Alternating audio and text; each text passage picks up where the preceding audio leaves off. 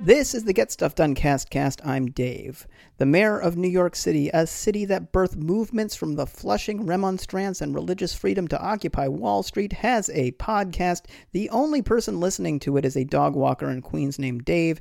If this is your first time listening, hi. You ready for some weird podcast action? I always say that I think it might help to listen from the start. And then I always say that you should do whatever you think is best for you. And now I've done that. I always add, don't listen to the mayor's podcast, it's bad. Today, I'm talking about the sixteenth episode of Mayor Eric Adams' podcast, the Get Stuff Done Cast, titled S one E one six, Cha-Check It Out. Artist Shepard Fairey brings a beast of a mural to N Y C, released October fifth, twenty twenty-three. I'm so close to caught up. Brief background on Shepard Fairey, since I often do my own research on the subject of the mayor's podcast, because, you know, someone should, and typically it's not the mayor. Fairey grew up in South Carolina and Idlewild, California. He attended private school for the entirety of his education. He's the son of a doctor and a realtor, went to R I S D, where he created the Andre the Giant Has a Posse sticker and Obey Giant, which are incredibly influential works of iconography. After school, he opened a guerrilla marketing firm, working for Pepsi, Hasbro, Netscape, et cetera. He designed album covers for the Black Eyed Peas and Smashing Pumpkins, and did work for a bunch of other musicians, Hollywood films, corporations, and, to be fair, lefty political movements. He designed the famous Obama Hope poster. He does a lot of donating and supporting. His aesthetic is undeniably influential to the world of pop art. He's in town to unveil a mural of the Beastie Boys that he's put up on the Lower East Side. The mayor starts by asking him the meaning of the name Obey. Fairey tells him what Wiki will tell you. It's from a movie called They Live, and by the by, if you haven't seen They Live, it truly slaps. It's it's so good. You should you should absolutely watch it. Fairey says his goal was to get people to think about what they obeyed and their, view their lives more analytically. The mayor says he's seen They Live, and he liked it.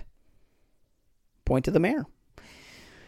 From the time Shepard was a kid, art was therapy, helping him deal with his stresses, and he discovered it as a social tool. He lists a bunch of musicians that he liked that were conveying ideas with their music. He wanted to do that with visual art.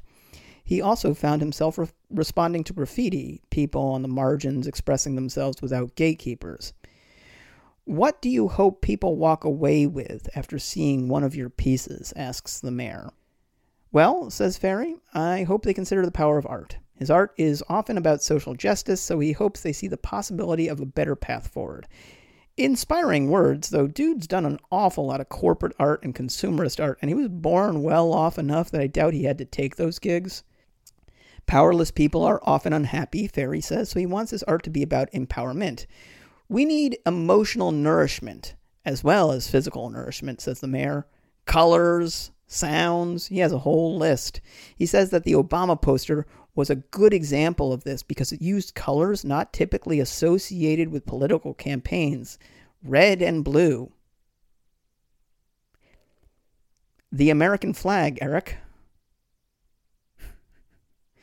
Fairey says he was really inspired by Obama. Got the campaign's permission to make the image, which is nice. Uh, he doesn't mention the famous image of Che that it kind of looks like. He also makes mention of being inspired by Obama's two thousand four speech when he said, quote, we're not red states or blue states, we're United States. And again, it's just kind of wild to me that Adams saw red and blue and was like, incredible, no one's put those two colors before together before. Anyway, Eric Adams assures us he saw a lot of shades in the poster. He lets us know he had a lot of interpretations of it. You know, I feel like I've been listening to this interview for about a million years at this point. Fairey did a poster of Mandela in Johannesburg, and they talk about it. They don't have a lot of interesting things to say, so I'm just going to say that they talk about it. Uh, the mayor realizes that he hasn't yet a- asked a, va- a vague question about his subject's entire past, so he does that now, and Fairey gives a reasonably fair accounting of the massive number of green lights that he faced growing up the son of, as he puts it, a football captain and head cheerleader. He got into skating and punk culture and so forth. They talk about their children, and it's boring as fuck, and then they stop and end the episode. Aside from the mayor mentioning it in, to, in the intro, they don't talk about Fairey's Beastie Boys mural at all, which is weird because it's referenced in the title of the fucking episode, and the show's show notes discuss it as the reason for the interview. As I often am, I'm, ask, I'm left asking myself what the hell this was and what it was supposed to be, and why Shepard Fairey, who absolutely does not need whatever the hell it was, agreed to do it. Even if no one is listening, it's twenty minutes of his life he'll never get back. I'll never get it back either. I also guess I feel like I should mention, you know, graffiti, uh, as as Shepard himself defines it in the show, was a, is a social movement and artistic form of expression often done by poor people of color in marginalized areas, who often face a great deal of, like, pushback and often even brutalization from the state for doing it. Indeed, in, like, the sanitation episode a few back, they talked about, like, graffiti removal programs and stuff like that, using cameras and so forth to catch people. Now, you know, I don't have a larger point, but it is a little weird to talk about graffiti and expression and art with an enormously successful man who's white and was born rich and just kind of did it because he wanted, you know, to do something fun, and not because it was literally the only way he could express himself. There are a great many, you know, Generation one, Generation two, and current generation graffiti artists in and around New York. I don't know that any, a lot of them would have a lot to say to the mayor, and it is, you know, also kind of important that Shepard Fairey was willing to talk to the mayor. Um... But it, I, I gotta believe that some of them, the, the ones who've gone legit or, or just don't do it anymore, would, would sit for an interview with the guy.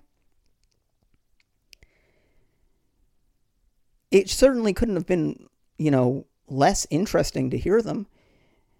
Also, it probably is worth noting that he was there to promote a mural he put up about hip-hop. And the Beastie Boys are undeniably great. I love them. Um, but they're three white guys.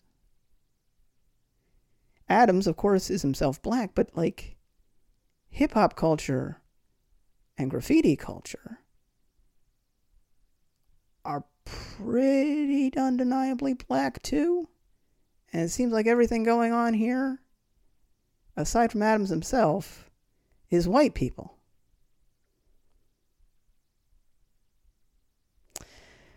Well, anyway, what was the mayor doing when not interviewing Shepard?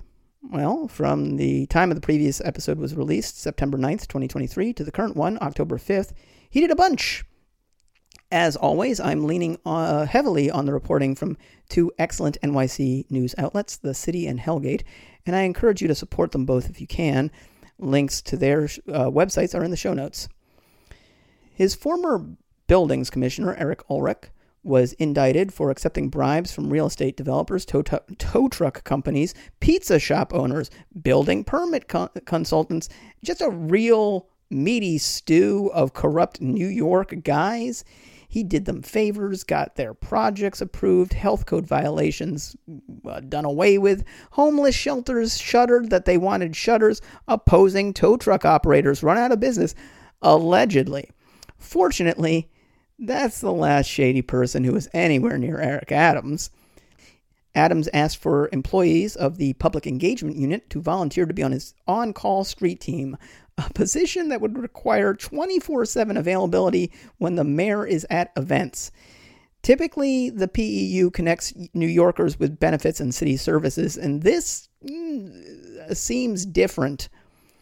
A sudden, violent storm flooded a great deal of the city, dropping ten inches of rain in twenty-four hours. The mayor's office gave very little in the way of warning beforehand. Adams only addressed the city for the first time at noon, after the flooding had wrecked the morning commute and one hundred fifty schools that children were already in were inundated.